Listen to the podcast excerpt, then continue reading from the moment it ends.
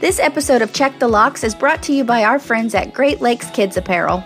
That's right. Great Lakes Kids Apparel offers affordable, wearable, and playable clothes for your little one to enjoy. Plus, Great Lakes Kids Apparel is a mom owned business, so you know your kids will love these clothes. And Great Lakes Kids Apparel offers fast, free shipping on orders over $50, not to mention amazing customer service. So head over to greatlakeskidsapparel.com or click the link in the show description and use promo code LOCKS to get 20% off your first order today. This episode of Check the Locks is brought to you by our friends at Audible. Audible is your one stop shop for audio entertainment where you can always find the best of what you love or discover something new. That's right. Audible offers an incredible selection of audiobooks across every genre, from mysteries, thrillers, biographies, and of course, true crime. And as an Audible member, you can choose one title a month from their catalog to keep forever, including the latest bestsellers and new releases. Audible members also get access to thousands of podcasts from popular favorites, exclusive new series, and this very podcast you're listening to now. Plus, the Audible app makes it easy to listen anytime, anywhere. While traveling, working out, walking the dog, doing chores, Audible makes listening anywhere easy. And best of all, Check the Locks listeners can try Audible for free for 30 days. So head over to audibletrial.com slash check the locks or click the link in the show notes to start enjoying Audible today. Warning Check the Locks podcast is a true crime podcast and may contain graphic descriptions of violence, murder, sexual assault, and more. Check the Locks podcast is not appropriate for all listeners. Listener discretion is strongly advised.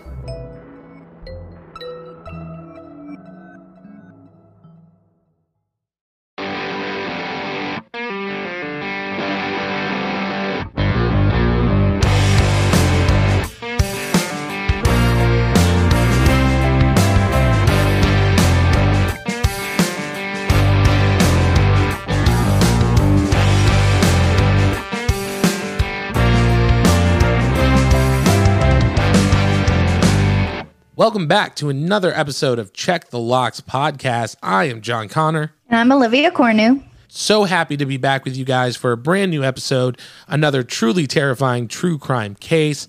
Before we jump in, Olivia, how are you doing? How has your week been? How's everything going in your world? I'm doing really good. You know, I've been off work for the last week. Jazz Fest is happening in New Orleans, so I've gone there a couple days, and I have found this new hobby of growing monarch caterpillars or caterpillars that will turn into monarch butterflies. So it's actually given me a lot of peace this week. So I've had a pretty good week. How are you? I'm doing great. And I have to tell you, I love getting text messages from you that are just pictures of caterpillars. And I show them to my wife. I'm like, look at this, look at this caterpillar. And yeah. We, we both thoroughly enjoy it. She was saying, she was like, I am so glad that that is a passion that she has that she is like comfortable sharing with you. Yeah, it's my first time to do it. My mom did it last year, and it's just really peaceful. It gives you something to look and check in on every day, every night. Right now, I have one that I think might be dead. He didn't turn all the way, but um, we'll see what happens. I wrote on a Facebook group about it. So, when you say it didn't turn all the way, it sounds like you're raising vampires. It's like he didn't turn. He's like half a chrysalis, half a caterpillar, still just hanging there. Well, that is awesome. Again, I I love getting those pictures from you and getting the updates, and it's a, a, whole lot of fun. And Jazz Fest looks like it was a lot of fun too. Again, we're kind of recording ahead of schedule, so that way we don't miss an episode. We can make sure that we've got plenty in the barrel for you guys. But yesterday was Cinco de Mayo. You got some Ziggy Marley action going. You sent me a video that looked like it was a ton of fun. Oh yeah, Ziggy was singing all of his dad's songs, so it was awesome. Everybody was there. There were kids with their parents listening. It was a good time the weather's been beautiful, so it's been great. Well, that's awesome. I am glad that everything's been going well. And hopefully, for the people listening, you have had a wonderful week as well. And again, just so glad that you have decided to come back and join us.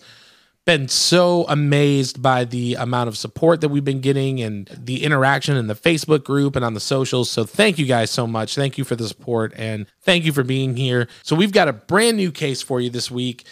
I had never heard about it before, but when I was doing my research on it, it was very intriguing, really stuck out. I think it's going to be very interesting to cover. I hope you guys will like it. So, do you think we should just go ahead and jump into this week's episode? Yeah, I'm really excited to hear about it. I haven't heard of this one either.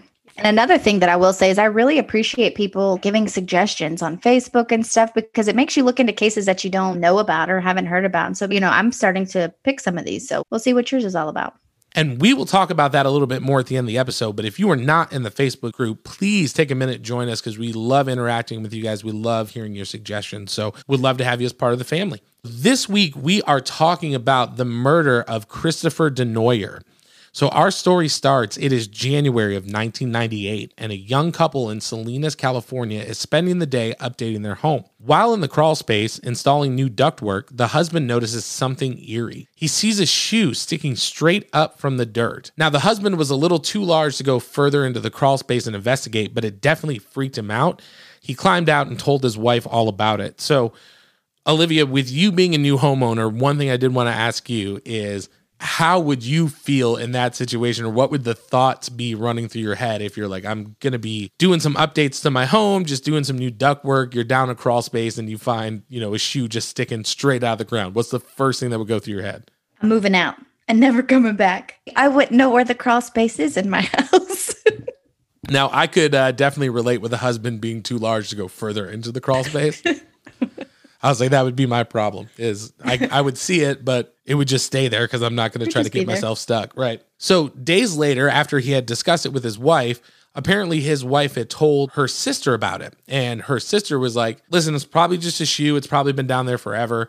I'll go down there and check it out. So she crawls into the crawl space, gets to the part where the shoe is sticking up from the ground, and she's attempting to pull it out, but it will not budge. So she decided that she was going to dig around the area to see if she could get the shoe out. It's at this point that she made a shocking discovery. It was connected to what seemed to be human bone. Now, hoping it was some kind of a prank, the couple immediately called 911 and police arrived and cut a hole in the kitchen floor. I wanted to ask you this, Olivia. Have you ever seen those people that they will take like a plastic skeleton or something? Like, let's say they're pouring a swimming pool or a patio, they'll drop a plastic skeleton in that concrete to freak out whoever lives there after them. Have you ever seen anybody do that? I have not, but that's kind of funny. It's a good little prank. I would freak out if it happened to me, but that's pretty clever. I would poop my pants 110%. I know your mom's listening, so I want to watch my language, but I would poop my pants. Shout out, mom. Gotta love the moms. Yeah, tomorrow is Mother's Day. We're recording this before Mother's Day. So shout out to all the moms. So the police arrived, they cut a hole in the kitchen floor, and investigators discovered that not only was the leg bone human, but that there was an entire skeletal body in the crawl space. To preserve the site and properly recover the skeletal remains, investigators called Dr. Alison Galloway. Galloway is a forensic anthropologist from the University of California, Santa Cruz. She immediately began working on excavating the body. To Galloway's surprise, the remains had been undisturbed by animals and seemed to be in pristine condition. Her initial examination determined that the bones were likely that of a male. Due to the fact that there was no odor or soft tissue remaining, the body had most likely been in that crawl space for a number of years. So, fun fact according to Dr. Galloway, it can take roughly 5 to 50 years for soft tissue to decompose fully. So, there's an entire skeleton here. She knows it can take 5 to 50 years. So, like, this body has been down here for a crazy amount of time. There was also no disintegration to the bone, which meant that the remains were in a protected environment. While excavating the body, Galloway discovered decomposed jeans and underwear. This suggested that the body was fully clothed at the time of its burial. Galloway was then tasked with carefully sifting through the remains. While investigating, she discovered a 38 caliber bullet. Police now believe that they had discovered a homicide victim. As they continued to sift through the crawl space, they uncovered several other personal items. These included a set of keys and a cigarette lighter. The officer in charge of the scene, Sergeant Miller, spoke with a family who currently owned the home. The couple informed Sergeant Miller that they had purchased the home roughly two and a half years ago prior to the discovery, and they had not been in the crawl space before the incident. I don't know about you, but if I was living in a home for two years and then found out that I had been living with a dead body in the basement for two years, I would sell that house immediately or I would set that house on fire. Same, same, same. And then I would be so scared that I would be under investigation also. I mean, we haven't made it that far, but still, like, hey, how do they not know that you haven't been there for, you know, been under there for two and a half years? Yeah, and I think, you know, they were probably able to tell because the Because of the body was decomposed. Yeah, the signs definitely pointed to it being there for a great number a of longer years. time. Yeah. So now investigators had the harrowing task of determining who the victim was, and without the victim's identity, the police would have no way to track his killer. So at this point, the remains were sent to the UC Santa Cruz Anthropology Lab. Dr. Galloway believes she may be able to provide important information that may help identify the victim. Measurements determined that the victim was an adolescent male who was roughly 5 foot 10 inches tall. Again, the bullet found indicated that the victim had been shot, but Dr. Galloway still had to verify the cause of death. She began to investigate the bones for any irregularities and discovered two gunshot holes in the victim's skull. Galloway also determined that the victim had suffered up to two gunshot wounds to the body. This was determined by finding broken ribs while investigating the remains. I have a question. Yeah. So this house, the couple bought it two and a half years prior. So I just wonder if this house was a vacant house prior, because you would think that when a body is being decomposed, the smell is awful. So someone would have had to have smelled it. Like I wonder if this house is rural or, you know, more details about that. Yeah, so definitely not a rural home. It's in a neighborhood in Oh, it's in Salinas, California. Yeah, so it's it's not like a like a farmhouse or anything like that. And we'll actually touch on that aspect a little bit further on because I was thinking the same thing. An entire body down in a crawl space that would be a lot of smell, and it, it feels like it would be hard to ignore. Yeah, our houses here in New Orleans are raised. So if something died under one of our houses, you would be able to smell it. Yeah, it would definitely be a strong stink, that's for sure. So at this point, Galloway immediately reported her findings back to Sergeant Miller. In hopes of identifying the victim, he cross references the address where the remains were found with missing persons reports dating back at least five years prior.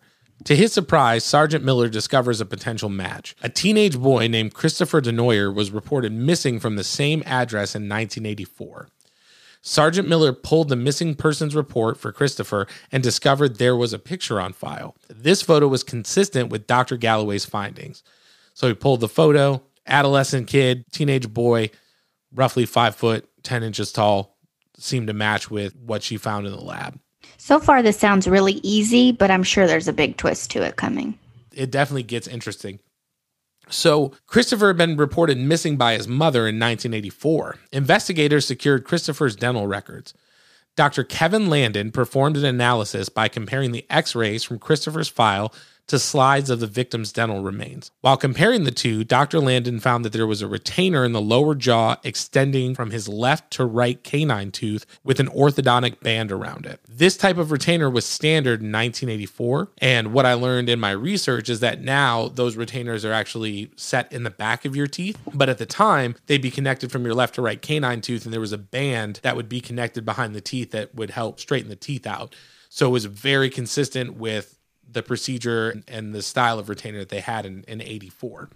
It's interesting. Yeah, so based on the type of retainer and then matching the dental records together, Landon concluded that the dental records and the remains were a positive match. The remains were confirmed to be that of Christopher DeNoyer. Now the detectives needed to find out who could have murdered Christopher. But after 14 years and with little evidence, would it even be possible? I am just wondering when the mom reported a missing persons in 1984 and he was found in the crawl space of his own home, why wasn't there more of an investigation?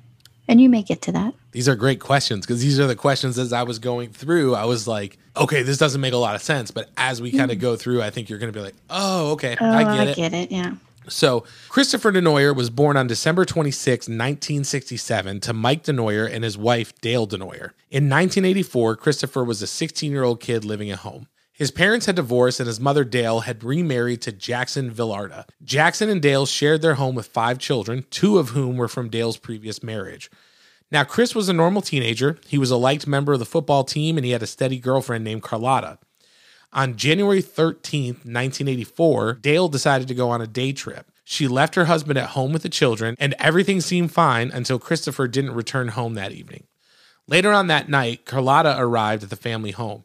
Christopher was supposed to meet her, but he never showed up. Christopher's mother called his best friend, Robert Pruitt, hoping that her son was with him. Robert told Christopher's mother that he hadn't seen him, but he also shared some news that was concerning to Dale. Robert shared that Christopher had talked about running away. According to Pruitt, Christopher couldn't stand the rules at home. When he received the call, Pruitt thought to himself, wow, Christopher finally made the decision to up and leave. Dale continued to reach out to friends and relatives, but no one, not even Christopher's father, had seen or heard from him. Now, at this point, Dale was understandably distraught and reported Christopher missing. Later that week, a telegram was received. It was addressed to Dale and signed in Christopher's name. The telegram seemed to explain Christopher's mysterious disappearance. The telegram stated that Christopher was running away from home to live in Los Angeles. It also said not to worry about him and he would see everyone once again once he was recruited by the NFL. What's a telegram? What's a telegram? I mean, I know what a telegram is, but like in the 80s, how would I go send a telegram? So, a telegram, you could call a number and basically read a message. So, you could be like, Dear Olivia, stop. And then it would start a new line. This is John running late to our podcast. Stop. I will see you at 645. Stop. Sincerely, stop. John's, you know, whatever. And then So it comes in the mail or it comes over the comes in the mail, but you could call them in. and someone would scribe it. essentially like calling, leaving a text message, and then somebody would like write that message out and then send and it to then mail it to you. Yeah, Gotcha. I was born in 89. Okay. Forgive me. We weren't sending telegrams. I was born in '85. They were probably sending telegrams in '89, but you know, you We just didn't do you- 'em. Yeah, you weren't, or I, I don't know if my mom ever sent one or anything like that. It's a, you know what I mean. But now you would think that a telegram from Christopher would answer any questions that the family may have had about his disappearance. However, in reading an article posted to Oxygen.com, I found that Christopher's family was not entirely convinced. Christopher's sister read us the telegram, and we looked at each other and said, No, no, that's not Chris. Christopher's stepmother, Velma McGraw, told Oxygen. He wasn't interested in being a professional football player. Now, other things in the telegram also raised concern for the family. In the telegram, Christopher apologized for being, quote, very rude, and it also said Jackson was right. While many in Christopher's family didn't believe that the telegram was authentic, it was enough for the police to drop the investigation and declare Christopher a runaway. So, to answer your question from earlier, That's why they didn't investigate more. Right. To the police, they were like, listen, he's living at home, mom, dad, five kids. It states very clearly that it ran away, open and shut case. Not going to put a bunch of resources into this to find this kid that, you know, is very obviously took off. Right. However, Christopher's mother was very determined to find him. She covered the neighborhood missing child posters and flyers. Eventually, the family moved away from the area, and more than a decade passed with no answers. But everything would change more than a decade later. Police now need to reconstruct the events that led to Christopher's death. They first check to see if there is access to the crawl space from the outside of the home, and they find that there is only one way in and one way out. Now, because of this, investigators determined that this was either a stranger or someone who lived in the home. Detectives believe a stranger committing the crime is unlikely because this theory would plause that a stranger, number one, broke into the home, then killed Christopher, then buried him in the crawl space and escaped before anyone came home. You'd have to be pretty lucky to get away with that in a short amount of time. Yeah. And I'm going back to the end of the telegram that says that Jackson was right. Okay. Jackson, the stepdad was right about what? Yeah, and we're going to get into that a little bit too, because that definitely stuck out to the family. So, because of the fact that there was only one way in and one way out of the crawl space, and that a stranger doing this seemed highly unlikely, police determined that whoever did this would have had access and control of the home in January of 1984. Sergeant Miller wanted to be sure that Christopher hadn't been murdered after he went missing. Miller again reached out to Dr. Kevin Landon. Sergeant Miller asked Dr. Landon if it would be possible to run away, return, and be murdered and buried under the house at a later date. Dr. Landon informed Sergeant Miller that this would, in fact, be impossible due to the fact that the wisdom teeth had not developed any further. This proved that Christopher was murdered before he was reported missing. I find that dental records help solve a lot of cases. Like you don't realize how important that is. Well, yeah, and it's interesting because you know every person's mouth is unique, like a fingerprint. You know what I mean? Like you know chips and the way that your your teeth kind of sit. Like I know I have one that kind of sits on top of another. Heaven forbid anything happened to me. You know, if they had my dental records, they would be able to to tell very easily, like, oh yeah, this is the same chompers on on this dude. So at this point, investigators learned about Carlotta, Christopher's girlfriend at the time of the disappearance. Police hope that she may be able to provide some insight into the family dynamics at that time. Carlotta was shaken by hearing the news of Christopher's death. She informed police that she had first met Christopher DeNoyer in 1983 and they dated until his disappearance in 1984. Carlotta described Christopher as her first love. Police asked Carlotta about his relationship with his mother and stepfather. Carlotta informed detectives that Christopher and his stepfather, Jackson Villarda, would fight constantly. According to Carlotta, Villarda was always on Christopher about something and could be very strict. Carlotta told detectives that she never believed that Christopher ran away. She felt that he wouldn't have left without saying goodbye. And to me, that made a lot of sense as to why she would feel that way. I don't know if you had a boyfriend at 16. I know I had the same girlfriend all through high school, but at 16, I was like, I'm gonna marry this person. This is the person I'm gonna. This is the deepest love that anyone has ever felt for anyone else. Oh yeah, I was the same way. And at that age, when you're that age, you say a lot of things that you wouldn't normally say. Like you're gonna spill the beans about how the family was, what their family dynamic was, how your relationship was, because you don't know to keep things under wraps as much. But yeah, I mean, I had a boyfriend all like high school into college.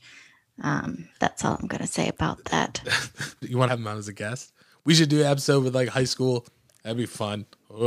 Uh, but shout out. You right, know who you are. Right. At that age, if I was going to run away, the first thing I would have done is was told my boyfriend or asked if they wanted to go with me. Right. Know. Yeah. Like, let's be rebellious teenagers. Let's go. Let's run away. We can go to Vegas, get right. married. Just kidding. is that what you did? Am I uncovering a story? I was Olivia Johnson for about eight months. No, no, no. I've only been married once.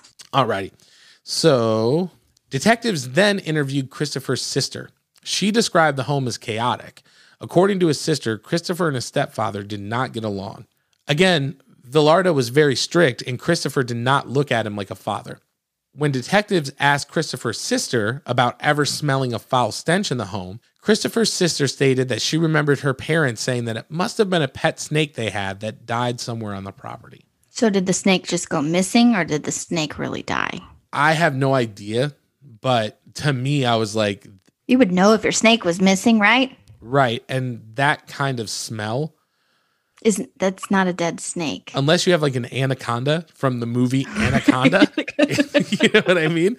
Like It's not going to make that kind of smell. Like a little mouse might smell in one little corner, but a dead body will probably smell the entire house, I would imagine. Yeah, now the other thing is too is they didn't specify the age of the sister. Right. She could have been like five, six, seven, eight. If he 10. was the oldest and the other kids were very young, they might not even have any vivid memories of the the smell or anything of that nature. Right. At this point, investigators decide that it's time to speak with Christopher's mother, Dale Villarda.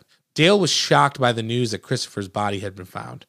Going back to the day of Christopher's disappearance, Dale shared that her husband, Jackson Villarda, had called telling her that Christopher was missing. After sharing the news with Dale, investigators asked if anyone in the home owned a gun. Dale shared that Jackson owned a gun for home protection, but wasn't sure what type or caliber. Investigators did not suspect Christopher's mother. At the time of the murder, Dale was pregnant, and dragging a body into a crawl space and digging a six foot trench didn't seem like something that she would have been able to do. I also thought this was unkind, but the detective, Sergeant Miller, actually described her as a heavyset woman.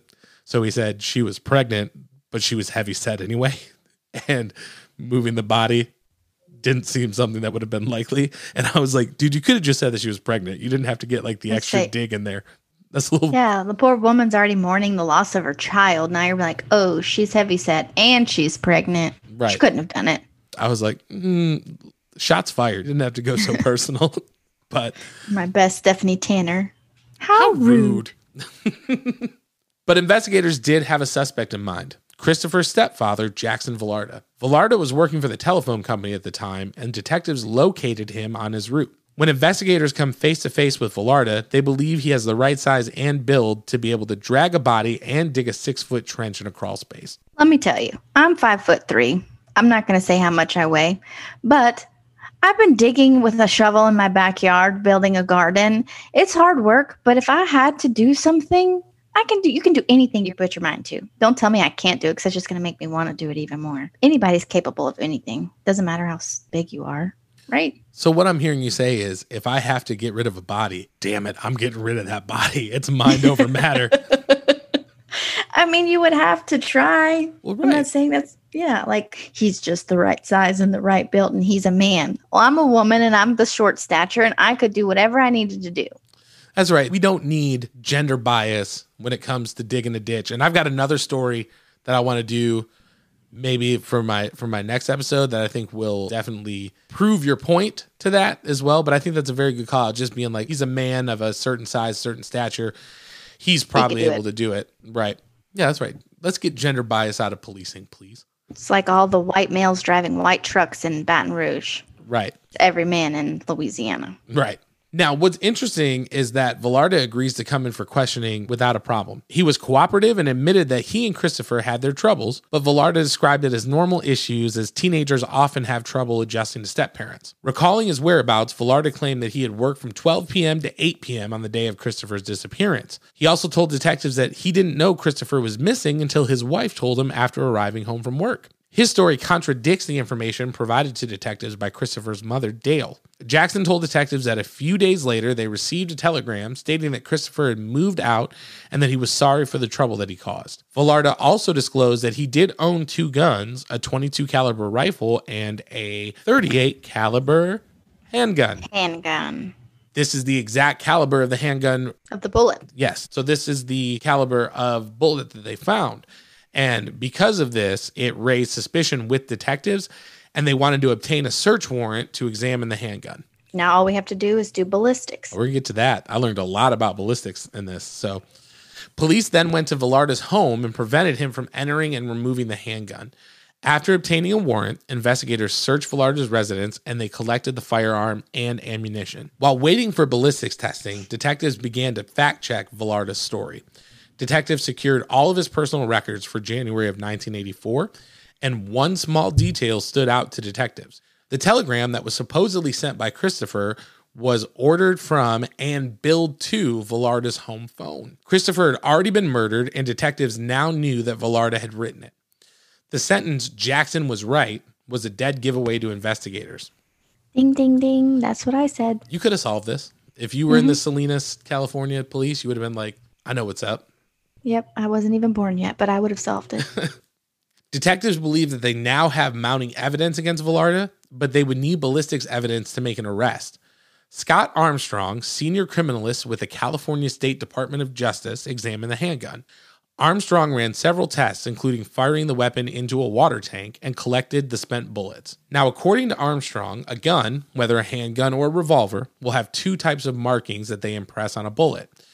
These are called class characteristics and individual characteristics.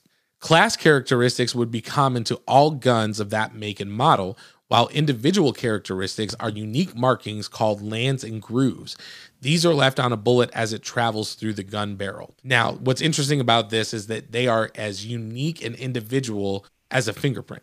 This means that you could examine 30 bullets fired from the same gun and all would have the same markings or individual characteristics. I did not know that. I knew that there would be marks left and stuff like that, but and I knew about ballistics testing, but this was very interesting to go into and kind of learn about the differences and learn exactly what they look for. I thought was pretty cool. Yeah, I feel like when they get into ballistics, it pretty much is a dead giveaway for the most part. I mean, there's been a couple cases where I've watched on TV where they're like, oh, well, it didn't quite fire right, something wasn't right. But I think for the most part, once ballistics gets involved, that it's pretty straightforward. Yeah, and Armstrong actually used a comparison microscope to compare the bullet from the crime scene and the round that he fired from the gun in his test slides side by side. Both class characteristics and individual characteristics matched perfectly. Velarda's 38 caliber handgun was the murder weapon. Why would the stepdad want to kill his stepson? What's interesting is they now have enough evidence to arrest him on February 6, 1999, Jackson Velarda was arrested for the murders of Christopher DeNoyer 15 years prior. Velarda adamantly denies the charges. So I have a question. Is Jackson still married to Dale at this point? What I was reading in the way that it read, I think they may have been estranged at that point. I mean, it sounds like they argued a lot. Can't imagine they lasted 15 more years. Yeah, and she was still going by his last name. So I, I didn't find anything that said definitively yes or no, but it seemed like they may have been together, but the relationship was strained.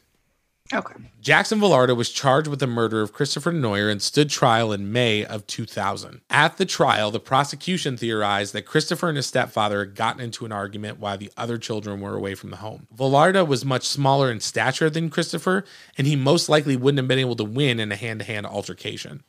Prosecutors suggested that Villarda retrieved his handgun and shot the teen without warning. According to the prosecution's theory, he then dragged the body into the crawl space and cleaned up the mess.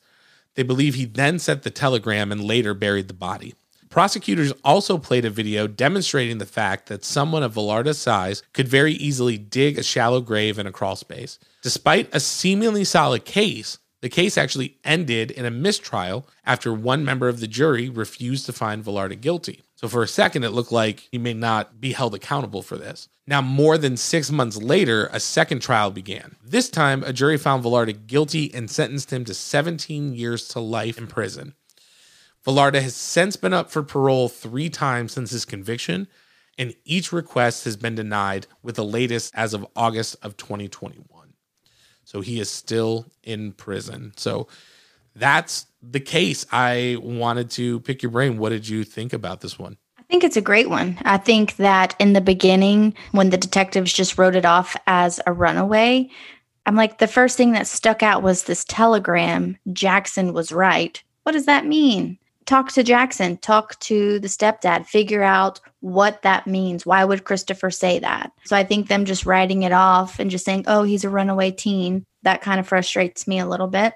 And then I just really wanted to know why he would have killed his stepson. I have a split family and I grew up with a stepmom and a stepdad and my mom and my stepdad are still married 22 years. And so, you know, that's that's someone that I look to as a as a parent. Like he is a dad to me. And so I don't understand what is so bad in those teenage years. Yeah, I'm a girl and obviously my stepdad is a male, but like I remember getting punished by my mother for things that I would say and back talking to my stepdad. And yeah, you go through these teenage hormones and changes and everything. And, you know, your parents are the worst people in the world, but like nothing to like murder me over, you know? So I just wonder like how bad that household actually was. And I'd be interested to hear how old the other siblings were, what their thoughts were, what their relationships were with Jackson. I have a lot of questions about this one. I have to say, I, I, agree with you on a lot of this. My parents got divorced when I was about 15. My dad remarried. My mom's never been remarried, but you know, I have a stepmom. I, I have some step siblings and stuff like that. And I could definitely take my stepmom in a fight. I would mess her up if we ever. Well, I think you're the right size to bury a small grave. yeah, I'm the right size and build to fight someone's stepmom. but um, no, but yeah, it just seems like and I don't know, maybe things were different in 1984. Maybe, you know, a telegram at that point was, look, man, he obviously ran away. He's telling you that he ran away. And if they can't find any evidence to the contrary, I mean, you would think that if he shot him in the home, there would have been blood, there would have been Yeah, like where did this all take place? Was he shot somewhere else? You know, I I'm just I'm interested in this. It seems like it would have had to been in the home because he couldn't have been able to get him into the crawl space from the outside and also if you shot someone like in the driveway or in the grass, like. And where were the four other children? They had to have been small, suggesting that the one was like, oh, yeah, our pet snake died. That's what the smell was. But where was Dale? Dale's pregnant apparently at this time, right? Yep. She was out of the house on a day trip. Yeah, but she should have come back. Aren't pregnant women? I mean, I've never been pregnant, but Me your neither. wife whenever whenever she was pregnant i hear that like your senses like your sense of smell is so heightened. How would dale have not been able to be like something's not right jackson. You need to go under the house and figure out what is that smell. No? I also though wonder like i've never lived with a dead body in the home. I don't know how long it takes for like that smell to start. Have you ever had like a squirrel in the attic or something? I currently have squirrels in my attic now and they annoy the fuck out of me. when one dies, it's going to smell really bad. Well, they have a way in and a way out. so like hopefully no one dies in there, but I can hear them. They are right above my where I work in my day job, and they're just running up and down. There's let's save that for another day because if I catch them, I'm gonna choke them to death. But can be our next case: the squirrels against John. Yeah, the squirrel strangler. But, you know, I also don't know like how long it takes that smell to start or like if he buried him immediately, if that would take longer. He was completely buried. Right. So and it was a small shallow grave. So yeah, maybe that that's true. I do know you are right. My wife was pregnant with our daughter. My wife has got a hound dog's nose anyway, and it was super amplified when she was pregnant. So, but yeah, there's just a lot of unanswered questions, and unfortunately, Jackson Villarda isn't claiming responsibility for it. And so it's one of those things that, you know, I don't know if we'll ever know, but That's what you find when you're doing some of these cases. Oh, you think it's like such a good murder. And then you go and you're reading through them and you're like, man, I still have so many unanswered questions. And that's what I have found about a lot of cases. It's like, I just need to know more. I need to know more and more and know the details. it's strange because the other thing that I was thinking about is the closure that the mother must have gotten and the family must have gotten, you know, for people who, even Carlotta and the teenage girlfriend, because I can imagine She was wondering, like, what did I do wrong when you're 16? What did I do wrong? Why did he leave me? Was I not good enough? And that's your like developmental time of becoming a woman and who you are and all the things. And a lot of stuff messes with you psychologically at that time. So I can only imagine what she went through feeling like he just left. He just went try to blame the NFL, Right. whatever. He just left me high and dry. Yeah, or growing up again in that developmental age and feeling like in your gut that that's not actually what happened, but you have no way to prove it. The police have already determined, like, hey, this is exactly what's going on. So I can imagine that was, and then just trusting trusting your mom brings in this man and you are supposed to respect him as a father figure and then just not having that trust. And then you wake up one day and find out that oh this man who's been living in my house being my dad has now killed my brother. Like am i next? Is he going to kill me next? Like just the uneasiness of it. And then being dale like i trusted this man with my family and he killed my son right. Or the question of like being one of the kids and being like, oh, well, I'm glad it wasn't me who got into an argument that day. Or, Yeah, or why was it not me? Why did he choose to kill Christopher? Why didn't he kill me instead? You know, just so many unanswered questions. It was a good case, though. I liked it. Yeah, you know, I did want to ask you when we talk about the uh, the deadbolt scale. Our deadbolt scale is a scale of one to ten as to you know whether or not this story would have us up in the middle of the night checking the locks. You know, would we be able to sleep like a baby afterward? So on the deadbolt scale, I wanted to ask you where do you think this one falls? That's a good question. You know, I'm thinking about, you know, I can put myself in Christopher's shoes. I have a stepfather. My parents, like I said, been married 22 years. And I just can't imagine that my stepdad would ever murder me. but it is very unsettling. It's unsettling as a mom, as a sibling of Christopher. You know, I would I would give it about a seven. I can't really put myself in the shoes this way because I think me and my stepdad have mad love and respect for each other. But man, it's scary. Like who who would have known when I was young and he came into my life? You would never know. You know, I just knew that when I made him mad, I, I did something bad. If I made my stepdad mad, I knew that I did something really bad. Usually my mom was the punisher and my stepdad just kind of stayed quiet. But if I made him mad and it was obvious that I made him mad, I know that I did something wrong. And so that almost ate me more alive than if my mom was mad at me. But yeah, I, I would say a seven. So he was even keeled, like kind of hard to get him angry, but when you got him to that point, you were like, oh no, I know I I, I, know did messed I did something wrong. Yeah, I did something wrong. Yeah, my mom's like that. Like my mom is very like, you know, you can kind of pick at her, poke at, you know, make fun, stuff like that. And she can she can take a joke, she's good people, but she gets to a certain point where she's like, I'm done. And you're like, okay, let me, let me let's not poke the bear anymore. I'm gonna back off a little bit. you know? Right, right. Yeah, so I say a seven. What do you think about this case, John? How did it make you feel? You did all the research and, you know, listening to it and writing it up. Yeah, so for me, I'm not gonna go as high as a seven. I think this is gonna be for me probably about a four. And the reason I'm giving I it just never, I'm sorry. No, go ahead. I, I never know. I never want to score them low.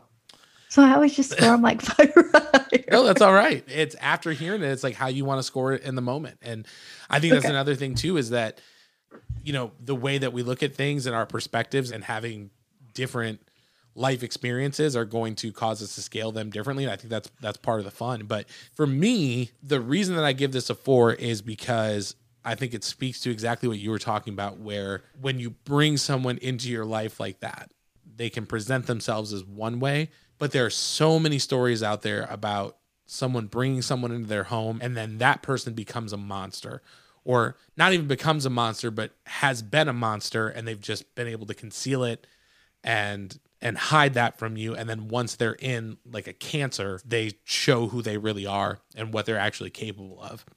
And sometimes it's too late. In the case of Christopher, it's too late probably for Dale to get this person out of her life. And, you know, she lost a son because of it. And it's really sad, devastating. I think for me, it's a, a factor. If it was one or the other of these two things, I don't think I would give it a four. But it's paired with that there can be a monster in your life and you don't know it for so long and then to be a mother or even you know christopher's father i couldn't find a lot of information from his perspective but being a mother or father and having that gut feeling that my child didn't actually run away and then you have to live with that for over a decade before you get closure right i think it's like where is he is he around and then you double take people at the grocery store or you know, oh, I, that looked like Christopher walking down the street. I wonder if it was him. Like, what did I do as a parent that was so bad that my kid ran away? And then to find out 10 years later, a lot happens in 10 years that he was murdered by someone who was living in your home. I agree with you. And I think it is terrifying in a couple of different, like, there's layers to it. You know what I mean? And I think that's what makes it interesting is that this wasn't just a straight up like a serial killer, but this is somebody did something. I'm sure Jackson Villarda was like for 15 years was like, I got away with this. You know what I mean? And nobody's ever asked a single question. And I think ultimately his pride got him caught. See, Jackson was right. He had an attitude and like having to prove that he was right or put that line in a telegram to be self aggrandizing. I think that is ultimately what led to people figuring out what really happened which I think is also interesting. Yeah, for sure. Well, that is this week's case. And thank you guys so much for hanging out with us. I feel like we should read a five star review. What do you think, Olivia? I love the five star reviews. They're the best part about doing the podcast. I know it's my favorite. I love hearing what people have to say. We really do appreciate them. Oh my God, more than you know. And it's so much fun to see what people are thinking and and if you are someone who has gone online and you've left us a review, whether we've read it or not, thank you so much. Doing those reviews, sharing the episodes with your friends, letting people know about what's going on with the show is the best way to help us grow. So, greatly appreciate that. And this week, we have a five star review from the Bees Knees 0619. The Bee's Knees says, I'm only about halfway through the first episode, and I knew I'd be a fan when the words he Super Saiyan punched him were said. I love it. LOL.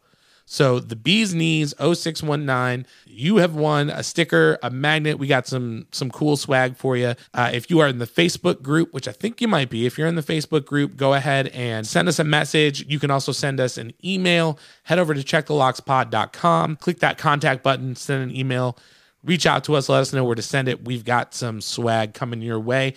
And Olivia, if someone wants to have their review read on the podcast, what do they need to do? You need to get onto Apple Podcasts and leave us a five star review and write us a review. Give us a comment, a shout out. Let us know what you think.